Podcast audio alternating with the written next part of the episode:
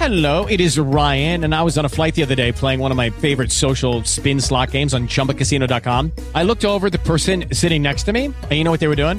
They were also playing Chumba Casino. Coincidence? I think not. Everybody's loving having fun with it. Chumba Casino is home to hundreds of casino style games that you can play for free anytime, anywhere, even at 30,000 feet. So sign up now at chumbacasino.com to claim your free welcome bonus. That's chumbacasino.com and live the Chumba life. No purchase necessary. VGW Group. Void were prohibited by law. See terms and conditions. 18 plus.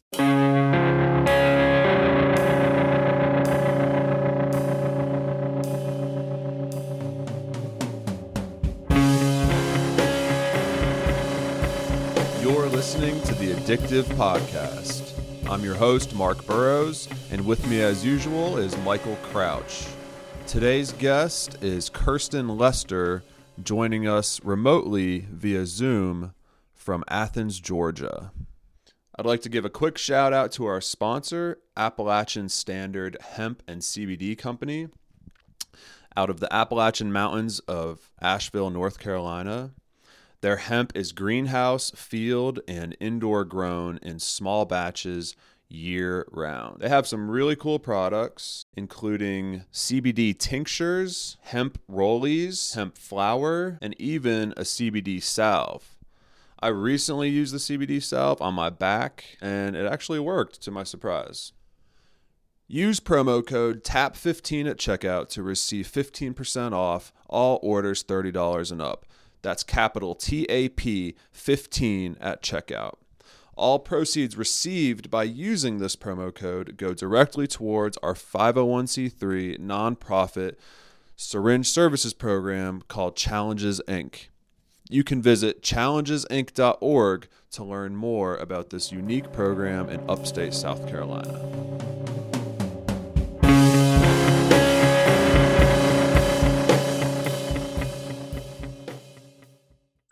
So today's episode is going to be on the current state of the criminal justice system and individuals with uh, substance use that violates state and federal statutes.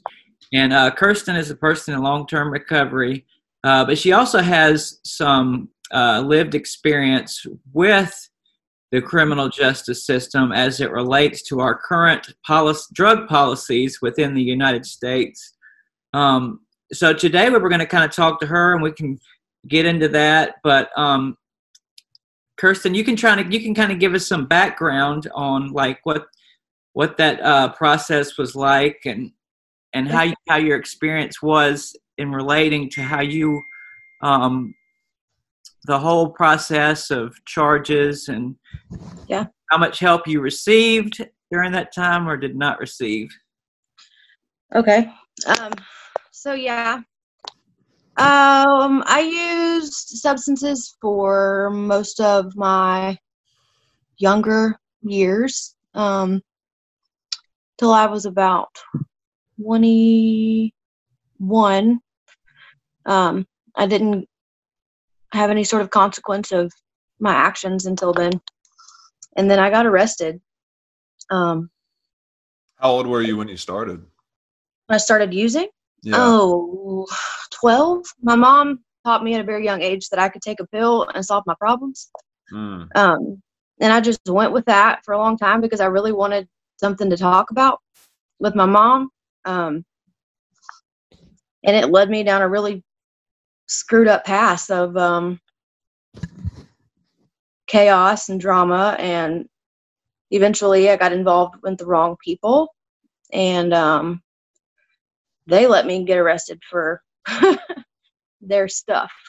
So, my experience in criminal justice so, eight different arrests in a year for various charges, misdemeanors, and then eventually felonies. Um, Like all drug related stuff? I mean, shoplifting was first, but it was to fuel a drug habit. Yeah. Um, and then um, got it for burglary for breaking in somebody's house to steal, you know, for drugs. Um, Yeah. and then eventually um, got arrested for possession with intent to distribute um, of my substance that I um, abused most often. Um, hmm I don't necessarily know if I agree with like substance of choice or any of that. Um, but uh, Were you Anyway. actually? I'm just curious. Were you actually intending to distribute, or was it just Mm. the amount? Yeah, we had a pretty substantial amount. He was his intentions were to distribute. Um, my Yeah. intentions were to do whatever was left in the bag. Um, Right. And um, when we got arrested, he had a criminal history, and I had been arrested a few times, but I wasn't convicted of anything yet. And um, he let me fall for it. He told them that it was all mine, and I went to federal prison for five years and three months. And that was your boyfriend you're talking about at the Mhm. time. Okay. When you were in federal prison, did they were they aware that you have an is- uh, you had an issue with with uh, I guess it was methamphetamine use? Mhm. Did they, Yeah. Did, how much treatment? So how much opportunity for treatment or any kind of recovery services were you offered while you were in federal prison? So they had um, some classes. Um, there were none of which recommended by a counselor. They were all if you chose to find them. Like it wasn't like a resource that was offered. Um, and then they have a program in the federal system called RDAP, which is Residential Drug and Alcohol Program. And I wasn't offered that until my fourth year um, in prison. And I feel like maybe if it was offered at the beginning of, of my sentence, that I might have gotten a little bit more out of it. Um, because at that, like at the time, I really was just fed up with being in prison. I was angry. I was pissed off. I didn't want to be there. Um, and when they said that, the only reason I thought that it might be a good idea was because they offer a year off of your sentence to do it. Um, Mhm. and then I wound up with some health issues. I have cancer, so um, found that out while I was in there, and um, I had to be sent to a medical facility, which offered different kinds of treatment there. Um, and at the medical facility, they had a little bit more um, recovery-based stuff, like trauma therapy. Um, they had um, like DBT and CBT classes, none of which were talked about though, like with counselors or you know case managers or anything like that. It was just kind of if you found it, you know, and it was all. like was that a different unit you were moved to or something? Mhm. So No. most units are not like medical units. Most Right. units are just you know general population. And once I was diagnosed with cancer, they sent me to a medical facility. Okay.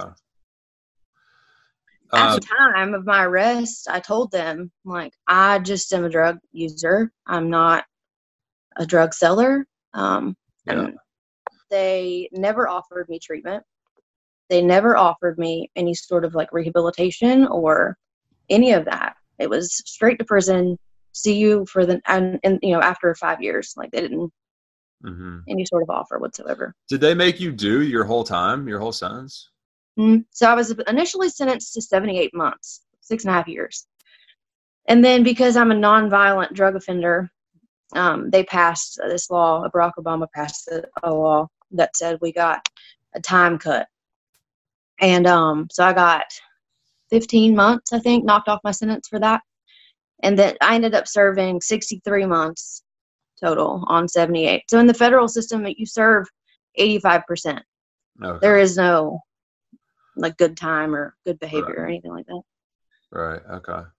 Um, it's it. I just uh, I wish that we had better stats prepared for this, but um, I just think you know it's it's so crazy how many people get caught up in that intent to distribute uh, Mhm. thing when that's not. I mean that that's probably not the case for like the large Mhm. majority of drug of drug uh, offenses, right? Like Mm-hmm. uh, and I don't know, I don't have the quantities off the top of my head, but um, I just think that's such a crappy loophole that people get caught. You know, p- people are are sentenced as like drug dealers when they're Mhm. mostly just drug users. You know, Well, I can give Yeah. you some stats. So, in the United States, we have the largest percentage of our population incarcerated, and mo- and a lot of that is related to to drugs. Um, you know we have we have 5% of the world's population but we have 25% of the people on planet earth are in are united states citizens so that's Mhm. way out of whack um, it makes my blood boil just to listen to this really because you know i've studied this enough to understand that if you take somebody um, like her story i can already like it pings okay this is this is a social this is environmental this this substance use is about environmental factors. So if you're you know if a person is taught at a young age it's okay to use substances or cope to use substances then there's going to be a tremendous amount of environmental factors related with the use. So you take that person and then you put them in a place where they're going to be traumatized and you're on edge all the mm-hmm. time. So really you're just make i mean there's no way around it. You make you make addiction mm-hmm. worse by putting people in prison. Now do i think i don't think that people can just you can you know you can kill somebody or or harm somebody or or steal something and there's not consequences for that but to expect those consequences to help somebody that used despite negative consequences is really insanity you know um Mhm. and oh, I- all it does is make it harder. It just makes everything harder. It, it does not Mhm. help the situation. You know, I mean, if you, as like society or as a society member, want to like punish people for whatever crimes you believe in, um, and then have them return to society as a better person, um, Mhm. which I think most people that would be their intention, I mean, unless you just want someone to rot in jail for the rest of their lives. But for these charges, nobody is talking about that. So, um, but what what happens is is um, it just works against people. You know, you can't. It, it's it it just ruins like it. I guess it uh, it ruins the population. Do you know what I mean? Like every person that goes through this is not coming out the other side a better person. Uh, So I do have some stats I'll give you real quick, and this is something I, according to in 2017, according to the latest S, FBI reports, just over 1.6 million people were arrested for drug law violations, and 85% of those these people were arrested for possession. So this is this is FBI stats. That's 85% of the 1.6 million people that were arrested for drug violations were possession.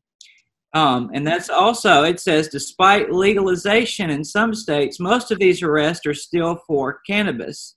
And the Mhm. number of arrests actually rose. And that's what's really interesting is like, I just wrote, to me, you know, um, the when, especially when it comes to like cannabis, the laws are more harmful many times than the actual substance. For me, it was I addicted to marijuana. Of course, I would smoke and smoke and smoke forever. Like, but you know, did like did that? Does that mean it needs to be a Schedule One narcotic, like with Mhm. classified as more addictive than heroin and cocaine? No, that's ridiculous. Like, you know, and I've mm-hmm. and I, I've just written the paper i've written recently says that when you decriminalize it, it actually got the arrests go up because they want to give more of those civil tickets. Well, not arrest, but ticketing. Like they want to give out more of those civil tickets that are like traffic tickets. So, I mean, to me, it's just like it did. Our I would dare to say that like this is like for many populations, especially for Ac- African Americans who are disproportionately arrested for cannabis. Like I hmm. think it's like I don't know. I can look it up in a minute. It's like a tremendous amount of times more than everybody else. Like mm-hmm. it's a way you can to keep people in prison to produce different things, and there's a system like in the state of South Carolina. If I if you go visit somebody, you know they're making money. It's like an amusement park. You have to buy a little key fob to buy things when you go in there. That's like I don't know eight or ten dollars. Then if you want to take a picture, you have to pay the prison to take the pi- picture. If you want to eat, you have to buy their food. Like they sell you everything, every item you could possibly think of. So this is a cash business. Like, and it's mm-hmm. ridiculous. Like in South Carolina, our our um, our mental health ward, our accommodations ward for mental health, has been under investigation for abuse by the staff in the last several years. So Mhm. that's to me there's something wrong. Do, as a society, I think it feels good to punish, as opposed. Do we really want people to get well, or you know, or do we want to continue the same? Do we want do we want to make people more likely to use? Do we want to make it worse? There was a woman when I was in prison who um she was a wonderful woman and it was the first time she'd ever been arrested. And she was an African American woman. She was in her late 50s um and she got arrested for cannabis and um got a life sentence. Mm-hmm. in the federal system a life sentence is your natural born life. You die in prison um for cannabis and now in the state she was arrested in, it is legal for recreational use. So Are they trying to get her out?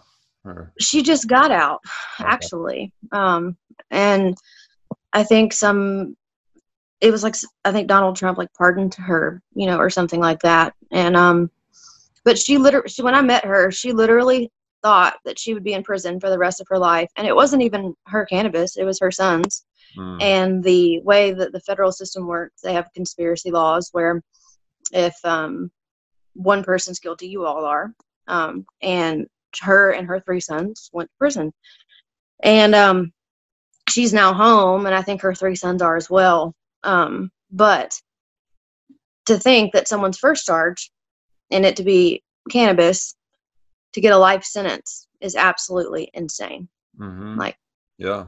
Absolutely crazy That's and like she served horror movie. 27 years Wow. 27 years in federal prison.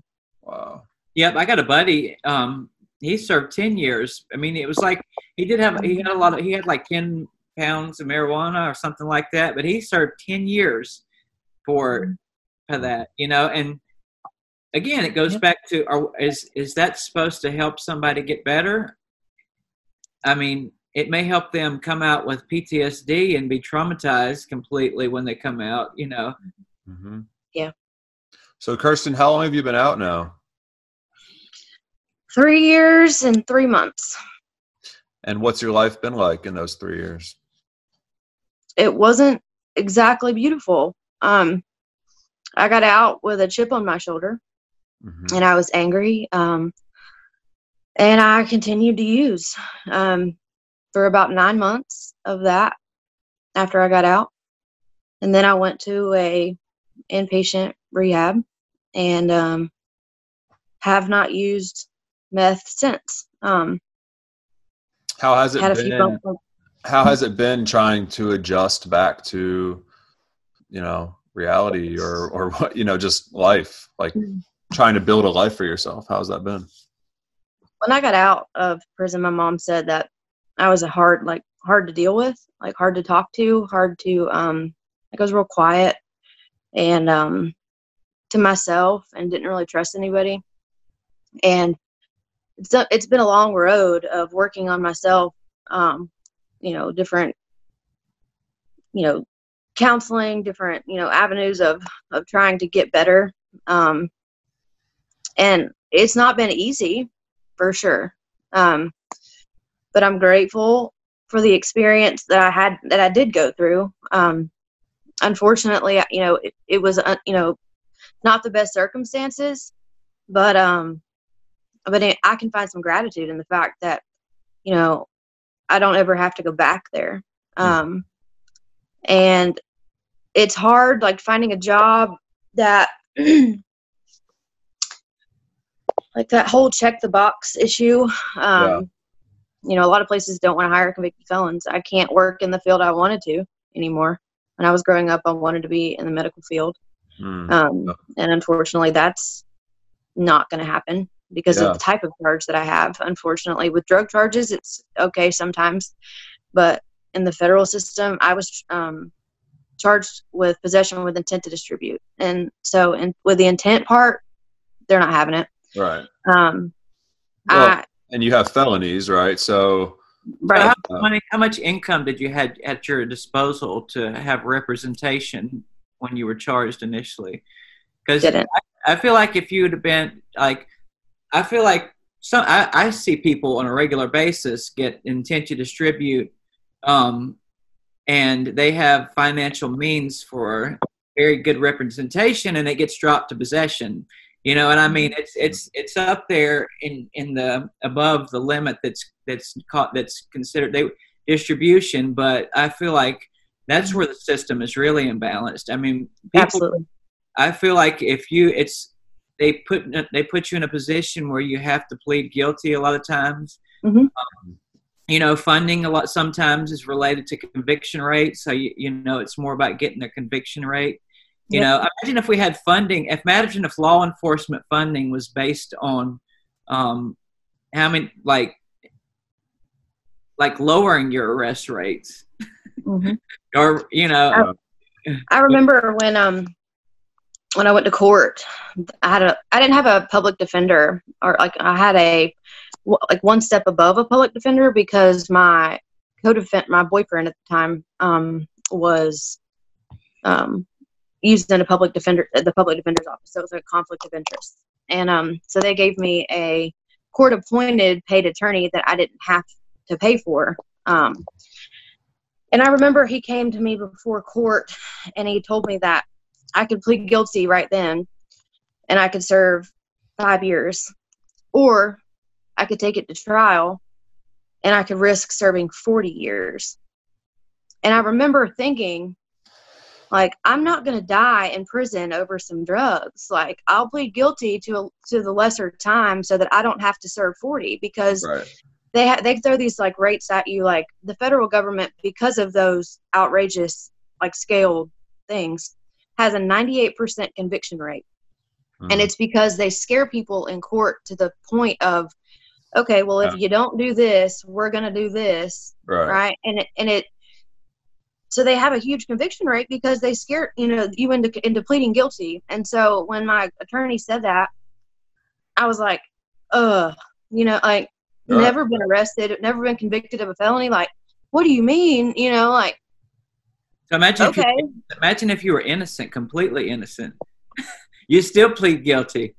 Right because then you run the risk of serving 40 years for something that you didn't do like what do you mean like it was insane to think that like that was the scale like 5 to 40 years like Yeah. what It do you makes no- mean It makes no sense. Yeah. none Same whatsoever. time, our governmental agencies like SAMHSA and NIDA are saying this is a disease, this is a brain disorder. But we're it's so we have a we have our government on one hand saying this is a brain disorder or a disease, and then on the other hand, we're gonna you know that we're gonna imprison you and give and make make it harder for you to recover and and then wonder why Mhm. so is do they really think that? You know, I mean, here here's another Yeah. thing that I want to ask you about because you talked about anger. So there's a theory, and I've talked to some uh, some li- some uh, addictions counselors and a therapist about this. And there's so like when children are abused, as like when children are like uh, abused or whatever, um, they develop this thing called RAD. It's called reaction attachment disorder. So because they weren't get they weren't nurtured as a little baby, when they get older, they like fight their siblings and like try to attack people and stuff because Mhm. they feel like now I'm okay and nobody protected me. I'm going to kick everybody's ass. Like I'm gonna hurt you. Like and some kids have even like tried to hurt, you know do really violent things. But the theory is that like when you're in that system and you feel you feel like society has kind of just kicked you to the curb and nobody was there to help you in recovery people start to get well and they're very very angry and they're like fuck you don't call me that. You know what i'm saying? Like they're like have you ever seen people that are like so angry back towards the system? Um i like i feel like i was that person for a little while. Yeah that's definitely me and i still get triggered. I'm being i'm triggered right now listening to this conversation. Like I, I get you know what do we do? We take people with especially with meth i see it and we take them and when they get arrested it doesn't matter if it's caught with a ha- with a half a gram we're going to take the worst picture of you and we're going to put you on a paper and then we're going to make money off of that Yeah. we're, gonna- we're, oh yeah you know, I, I spoke one time at this presentation and I was talking about my risk factors. I was like, yeah, I had anxiety and that was associated with my substance use. And they was like, well, they just made your, they, they made your, they, took you and put you in the paper and made your anxiety worse. you know, the Mhm. system for a, a huge generalized term makes addiction worse throughout across the board and nobody cares you know when i was in jail i was offered one treatment place and i'm not going to blast them on here right now but that's a place that i'm not even allowed to refer people to because uh different different parts of probation have have deemed that place inappropriate but that's the only treatment i was offered so i don't know Yeah. Yeah. I can just feel I'm angry right now. I, I am that person. Like I want to fight back as towards everybody. Um, So what do you what do you do for work now, Kirsten? I work for a telemarketing company um, currently. Um, Was it hard Um, to get that? Was it hard to get that job? No, and I'm going to tell you why. The people that own that place very much believe in second chances for other, you know, for people, and I could not be more happier and in the environment that I work in because like they are um, considerate of like if I need a mental health day, I just call them and let them know. Like they don't ask for proof. Um, they don't ask for, you know what I mean. I'm I'm Yeah. having a day and I'm g- and I need a day and they just okay. Um, and you you, got- know if, if You got lucky. You yeah. you basically got lucky, right? And found a place that Mhm. was open to that. Yeah.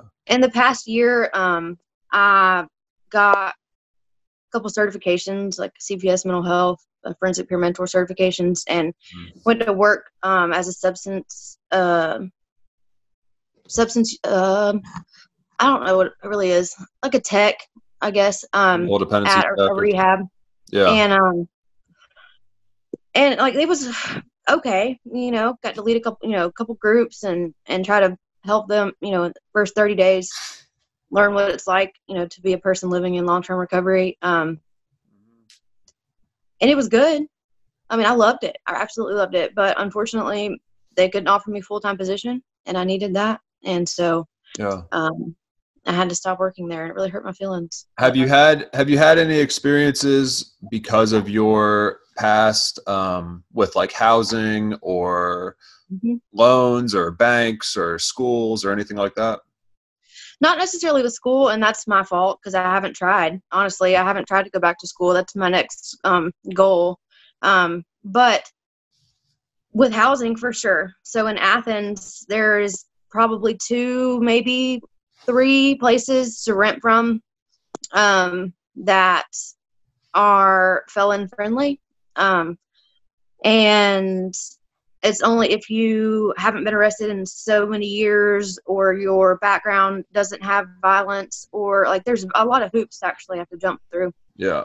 and um it was extremely difficult i'm grateful that um you know a friend of mine worked for one of those places and i got a um you know an apartment pretty easily in that aspect. Um but when i got out of treatment like it was it was really difficult for me to Yeah. find a place to live. Well, and And again, now- it, it, it, seems like you had to get lucky again. Like right, you had to have to like know find a place, find a place where your friend worked, and like you know, I had, to, I had to know somebody for sure. Right.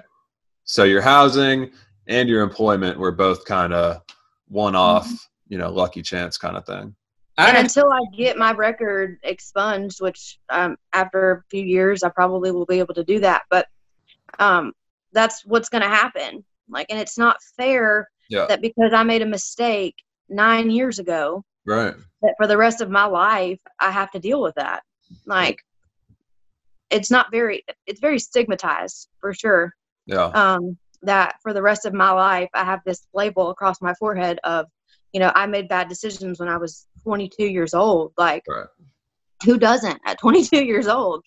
You know, I mean, I'm Yeah. not saying everybody rides around with a bunch of meth in the car, but at the same time, like, who doesn't make bad decisions? We all do that as human beings, and I don't feel like felons should have that label attached to them for the rest of their lives either. Do you feel when you talk about that, when you talk about having that across your forehead, or like when you're in that position where you have to talk, when you have to check the box, do you feel Mhm. shame?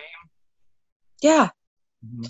because I feel like who I or what I did in the past is not necessarily who I am anymore. like I made a bunch of bad choices, but I'm not a bad person. And I feel like that, you know, having to say, you know, I'm a convicted felon, like there's obviously a little bit um, better recovery friendly language that I can use now. Um, but in, when it boils down to it, like returning citizen or convicted felon, like people know what that means and people judge you for whatever that looks like. And so, you know, it's like, and I don't know your family demographic and everything, but you know, if you if you come if you don't have any resources at your disposal when you get out of a situation like that, you're you're screwed. You, there's no way. I mean, for someone to get out to dig themselves out of that hole with no assistance um, financially and you know emotionally and whatever um, i feel like your chances are definitely slim to none you know so um, i know myself like if i if i didn't have the family i had there's no way i would be doing well today you know Yeah. And I have like I, I can give you a little bit of background on that. I grew up with my mom, um, because my dad and my mom divorced when I was younger. But my my dad's always been there and he's always done anything he could to help me financially or to do, you know, go above and beyond. But there came a point in my in my use that he just said, I'm done and I love you, but I don't want you to die. And I remember at my sentencing, my dad the judge, you know, asked if um, you know, my family had anything they wanted to say. My dad stood up and he told the judge, "Thank you."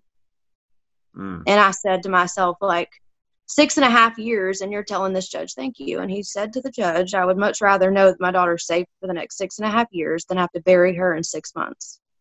Yeah. And that's when I realized the severity of my actions doesn't just affect me; it affected my family too.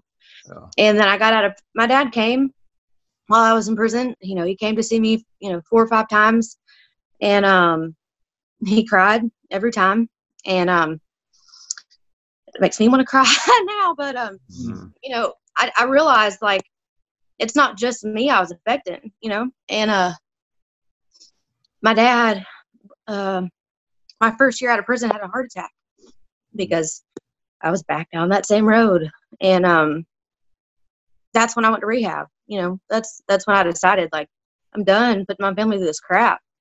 Yeah. And he's done everything he can, you know, to help me. And what's I think the most beneficial in my recovery is that for the past two Christmases, I've not only been welcome in my dad's home, but um, I've been clean in my dad's home, Hell yeah. and that's probably like I don't know what else I could ask for, really. Like I'm fully self-supporting. I have my own house now. Um, I mean, I haven't bought it. I'm renting it from somebody, um, but it's mine. I um, am able to hold a full-time job and have had the same job for two and a half years. Like Mhm. that's insane. yeah And the biggest thing, the biggest reward that I can get is to know that my dad's proud of me now. yeah yeah So So do you think that what do you that's awesome what has helped you the most to sustain recovery? Ugh. Well, all of the different resources I think that are available in. So the treatment facility that I went to um, was inpatient, and they taught me all kinds of coping skills um, that I never thought possible for a long time. My coping skills were um, in a spoon. Um, I didn't have anything else. That's all I knew, and they taught me a whole lot of different things of, um, you know, how to deal with life. Um, and then I have, uh, I'm on the um, peer advisory board now at uh, one of the RCOs um, here in Athens. And um, I think that, like, that resource of, you know, with the RCOs in, in Athens, there's a couple here. Like, there's unlimited resources, unlimited places, people, um, you know, peer check in, whatever that looks like. Just being able, I feel like, to open my mouth um, and just tell people like what's going on with me and to have that support system i think is what's been like most beneficial for me um And a lot of people tell me I always say I get angry and I say why can't this be done on the front end? Like and Yeah. people say, "Well, you weren't probably you weren't open to it." Do y'all feel like you'd be open to education about stuff like that before? before addiction Yeah. Before Mm. addiction, like well not so much coping but like you know i think it would be helpful if somebody said michael that white noise that you hear because you have adhd and that social anxiety when you use and that goes away that's going to make you high risk you're not probably ever going to be able to use without it becoming addiction because it helps about six different mental health conditions within you or maybe three not six but three and i feel like that would at least give me a warning you know at least a warning to know you know what i'm saying like Well, I, th- I think it's just. I mean, I don't know if I would have listened or not, but I don't know if I would have listened either. and I'm sure I'm sure there were people that I came across that maybe tried to help in some form or fashion. I can't really remember, but um, but I think it's just a matter of how you approach the the problem, and if you're approaching it from this punitive, you know, you're a criminal, you're a piece of shit, you should be in jail, like you're you're never going to be able to get helped. But I think if you're if you come at it from a, a health perspective and a, a compassionate, pers- you know, approach like you're suggesting, then you know then there's opportunities for Mhm. that that seed to uh, to take root. You know, but I remember I getting, arre- getting arrested once and sitting in the police uh, the police station getting processed, and the uh, there was this one cop man. And he was just making fun of me. He was, I was 18 years old Mhm. um, you know, I was a heroin addict, and he um, was just belittling me and degrading Mhm. me and laughing at me and like pointing and like teasing and like trying to rile me up, you know. And it's embarrassing, but I was literally in tears. I was like, because I I got arrested for like a drug, you know, some drug related thing. I wasn't.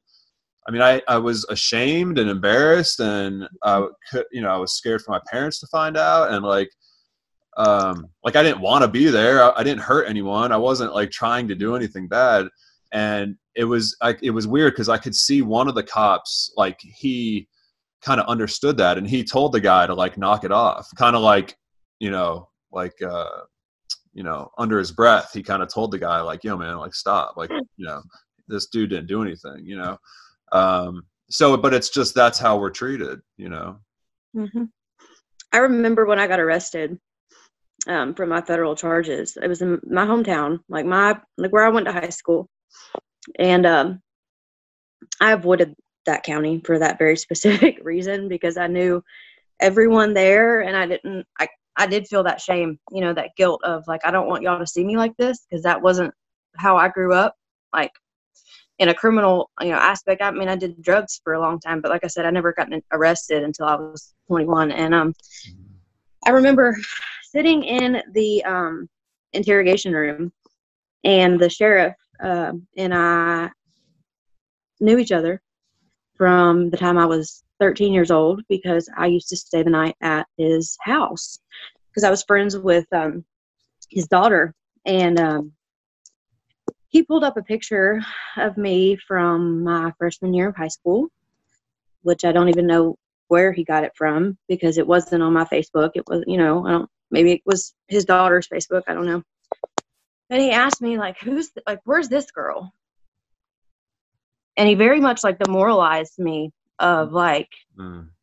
who are you right now of uh, compared to this and um it hurt my feelings you know and i looked at him like with this i was high you know with this attitude of like she's been dead you know like trying to like be hard or like have this like yeah. street mentality. When in reality i just wanted to crawl up in a ball and cry. Yeah. And um they put me on the front page of the paper and it said um hometown girl biggest drug bust in 20 years.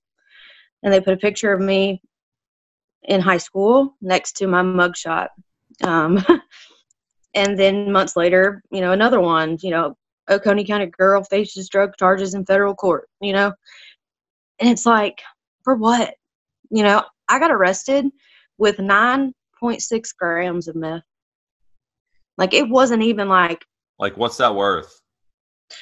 I mean it's at the time it was like $400 yeah yeah exactly you know like not even enough it was just in three different bags Right. you know that's why they charged me with intent that if it was a one bag right it would have been a possession charge i would have gone to state prison and i'd have done a year and a half hmm and I can hear the pain in your voice now, years Mhm. later, because it's. I mean, it's obviously to anybody listening, Mm-hmm. society in general. You know, how many? Okay, how many times do we see stories about addiction on the newspaper, and then how many times do we see recovery on the paper? The numbers are similar. It's. I mean, there's about as many people struggling with the SUD as there are people in long-term recovery. You know, and, I, and there was a friend of ours, uh, Bill Kingle. He posted videos earlier um, that talked about, you know, when you look at the media, when you look at television, you look at pop culture, you only see the side of the family that's being hurt, which is valid. Um, you, mm-hmm. or you see the the the side of the police officers or the negative side, or you have shows like Celebrity Rehab or mm-hmm. Intervention, and you see the the negative, negative, negative, but there's no mm-hmm. show about long term recovery, you know, and that's where it's not. Society only gets gets ninety percent negative, you know. It's changing a little bit, and there's certain things happening, but you even even the news still sensationalizes it like you know uh, if you like you know you, you talked about your interview they didn't they didn't it wasn't portrayed the way you thought it was going to be mark you know? Um it's not portrayed it's you know there's nothing sexy and exciting about recovery you know? What's the overdose rate is is what's what gets uh what gets viewers you know?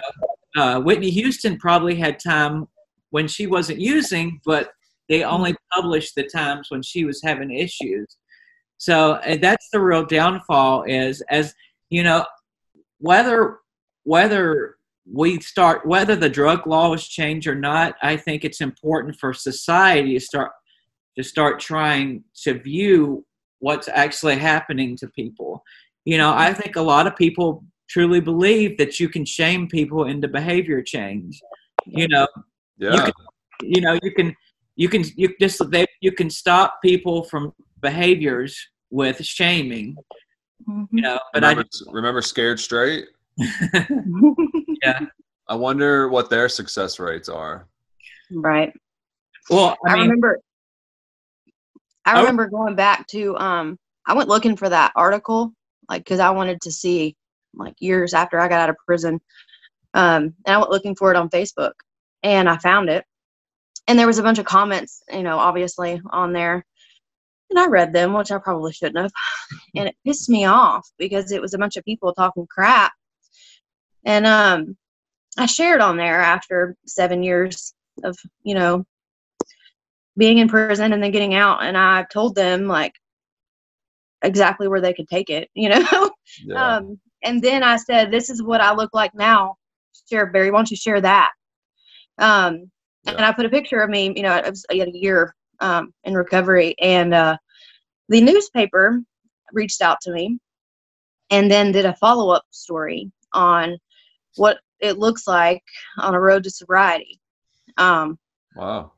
and I was extremely grateful that they allowed me that opportunity because, like I said, like I might have done some bad things and I might have gone to prison and I definitely paid for what I did, but I also have an equal right to recover, you know? So That's cool that they did that. I think that's one Right. good thing that they did. Yeah. Yeah, that must have been like a good journalist for once or something. And they interviewed my dad. Um, at, they asked me like, you know, who can we talk to? And they interviewed my dad, and and that was probably like it was like a feel good. Pe- and he, I called him while I was sitting there talking to the journalist, and um, and I, I, he said, so you mean like a feel good, like, you know, like telling people how great everything's doing? I said, he said, I'd absolutely do that. Okay, sure. Wow. hmm Well, that's uh, that's cool. Probably a unique, uh, you know, thing. not not, Not the normal for Yeah. sure. Yeah. Yep, and I think a lot of that is just like I think they don't know. Like uh, Robbie Brazil uh, did a he he had an interview with a a reporter in Columbia, South Carolina, and I was like, wow, the language that dude uses is way different than what anybody else usually says. And he said, well, we've talked to him and we've had a Yeah. conversations with him, so like he kind of like guided that Right. know, and told him this is what you should say and this is what you should call it and this stuff and he was open to that and i think other people would be open to that but i think at the Mhm. same time it's it's hard. You know, we had um, you know, it's it's hard for me. I feel like sometimes I feel like I'm the only person advocating for anybody. So if you're in a city council meeting and you're the one person and everybody else looks at meth as the evil demon people, um, you know, Mm-hmm. and it's hard, and that's a hard weight to carry. And I feel like that that's how people from in recovery have to come together and advocate, you know. Um, and if we don't, we're just going to continue to get destroyed by society. And I, I think a lot of it is not intentional. Um, I think a lot of it is just lack of understanding. Five years ago, I would have never been involved with the syringe service program. But when I look at the evidence, you're three times more likely to stop using in a syringe service program. Why would I not want to help with that? You know, I, I would give somebody, um, I would give somebody just about anything if it was if it increased their chances to stop using by three times. You know, but most, but a lot of society would not do that. You know, because they're not educated. Yeah, just like you know, um, just like you know people would be people uh, the worst is is there's a lot of people that i know you know that, that used to use you know they don't really call it recovery whatever i don't know but they they they've have overcome or sustain recovery or whatever you want to call it they look down tremendously on other people using or people that use alcohol and have issues like look down on people that use meth or heroin or different stuff mm-hmm. and I just think I don't know. I, I think somehow people advocates have to come together, or otherwise it's it's too much for one person to try to hold that weight on their shoulder in any given environment.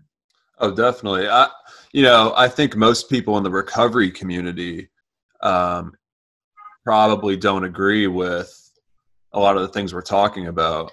And I know, as someone who works in the recovery field, people often think it's strange that um, that we work in addiction, but yet advocate for things like legalization and decriminalization.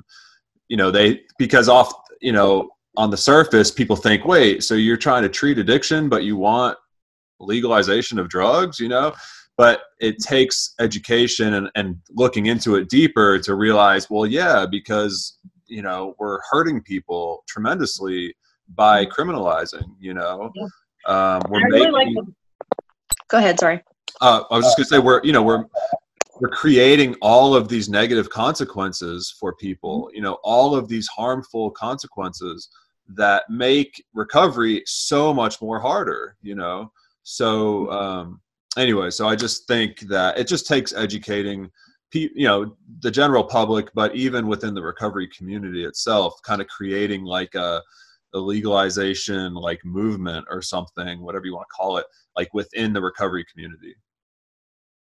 And I really like the um with like decriminalization and all, and all of that. I really like the whole um the the concept. I don't know if it's just in Georgia, or if it's everywhere, but like the whole rehabilitation over incarceration idea. Um, Mm. like I- I think to myself, like if they had offered me treatment, you know, before I went to prison, like what would my life look like today? You know, Yeah. or if they'd offered me like a deferment program of like, you know, if or if like first offender, you know, or any of that, Yeah. like what would my life look like today? Um, that was your first then- offense? Oh my god. so a lot of luckily society with all of my it was I was my first felony offense. Yeah. Well, luckily with all of my um with with all of my charges, um, like one of them, the guy that I got arrested with took all of those charges away. Said that I didn't have anything to do with it, which technically I didn't. Um, all the burglaries that I got arrested for, um, and then my federal felony was the nine grams of meth. Um, and then I got out, on bond, and I got another felony after that Uh, because I kept using, you know. Yeah. But uh, aside from that, I'm like that's it. I got three things on my record, and um, two of which can go away um, after five years. So hopefully I'll get that squared away. But which ones are those? Which ones can go away? so the felonies, I have one state felony and one federal felony. So my state felony, I completed um, my probation without any sort of revocation, and so I can get that one um, taken off my record. and then my federal felony after five years, I can ask for a um, that I completed probation and didn't have any sort of revocation on it either. I can ask for my um, my record to be expunged. So Okay. Yeah. I just have to not get in trouble in the next five years. So Yeah. Yeah. I've been going through the expungement process on my own record for like five years probably. Um, Yeah. because it's in a different state and the system's different there and they're going through a bunch of different things and changes and stuff. So anyways, for the last five or six years I've been trying to expunge my record, but um, not there yet. So we'll see. Yep. Yeah. Mine, I can't. In South Carolina, I don't know if it's the difference between the states, but because my uh, charges were so close together, there has to be like a span of time in between charges for you to even be eligible for expungement. So I think out of 13, there's like two that are like super small misdemeanors.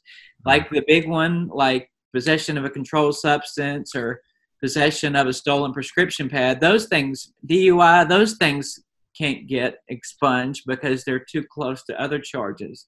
So Wow. even though these things are going on two decades later, I'm still it's still there, and I can I'm never, almost a decade. I get it. I, I can never get away from it. Like I'll never ever ever be able to get away from it.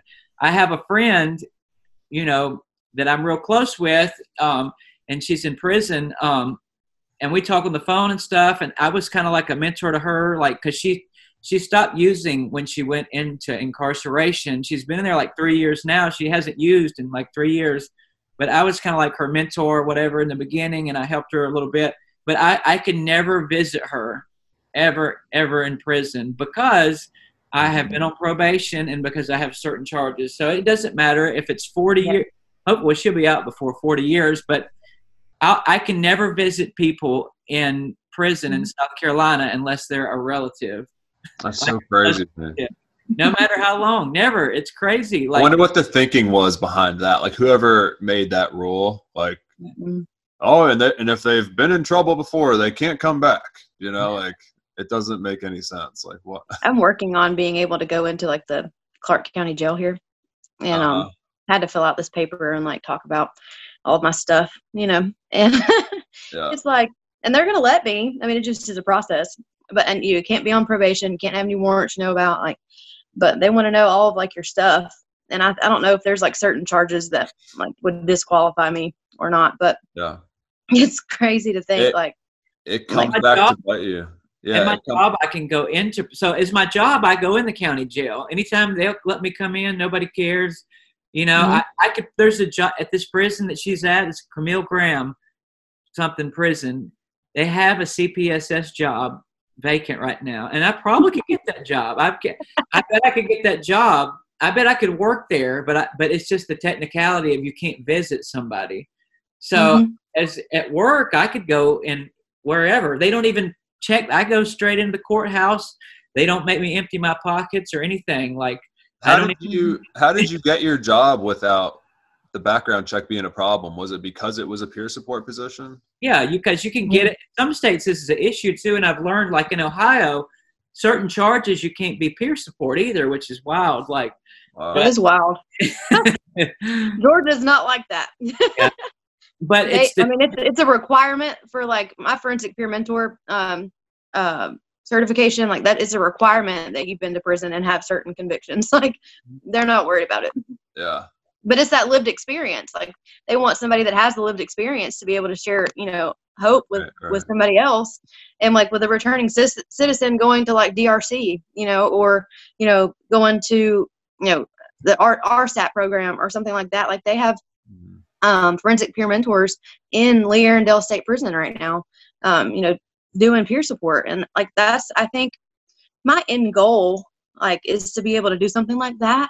Um, and I haven't gotten there yet. I haven't found the right job to apply for. Um, Mhm. but um, like that's what I want to do. Like I want to be able to go back into a prison and um and share like what it's like once you you know Yeah. get it you know get out and stop using you know you get out stop you know start a new life without using drugs like you don't have to do all that like you can you know satisfy probation you know you can get your life back like i want to be able to do that and um hopefully i will be That's awesome.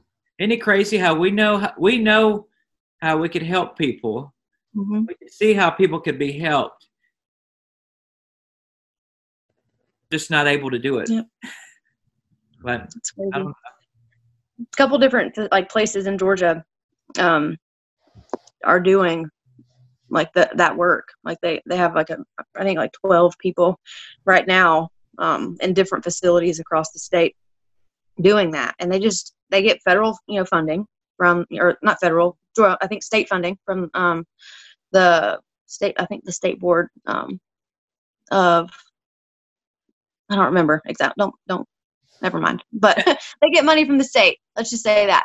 Um, and like are able to do that um, and I, I applied for a job there and they offered me a position at the um, at the drc but because of um, budget cuts with everything going on um, i can't start right now so it's just kind of like in limbo of if i actually get to do it or not hopefully it'll happen um, but Well, it's getting close to the end of our hour, so we're trying to keep our podcast at a regulated time. But I really appreciate you coming home and shedding a tear and digging down and, and telling Yeah. us because it is tough. And I think a lot of people feel like you feel, but there's a big barrier from them opening up and being honest about that. Um, so I really appreciate. Hopefully, we can work with you further in the future somehow.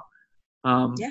Did you want to say anything else, Mark, before we close? Um, no, I think it's just important that um, people take a look at how these drug policies have a negative impact on people's lives and over and society overall. And um, all three of us have been negatively impacted by these drug policies. So um, I just think it's important for people to realize that and take a look at it and question it. Um, even if you are someone in recovery, um, or just whoever, but just question these drug laws and say, like, is there a better way we can do this? And, um, you know, luckily now there's so much to look at, right? There's so many states, there's other countries, there's lots of decrim and, and legalization going on. So we're not reinventing the wheel here, but I think it's um, just important for people to have awareness for this issue. So, but thank you, Kirsten, for coming on and uh, and sharing so openly and and uh, we really appreciate it. You've been listening to the Addictive Podcast. Check us out on social media at the Addictive Podcast and Challenges Inc. Until next time.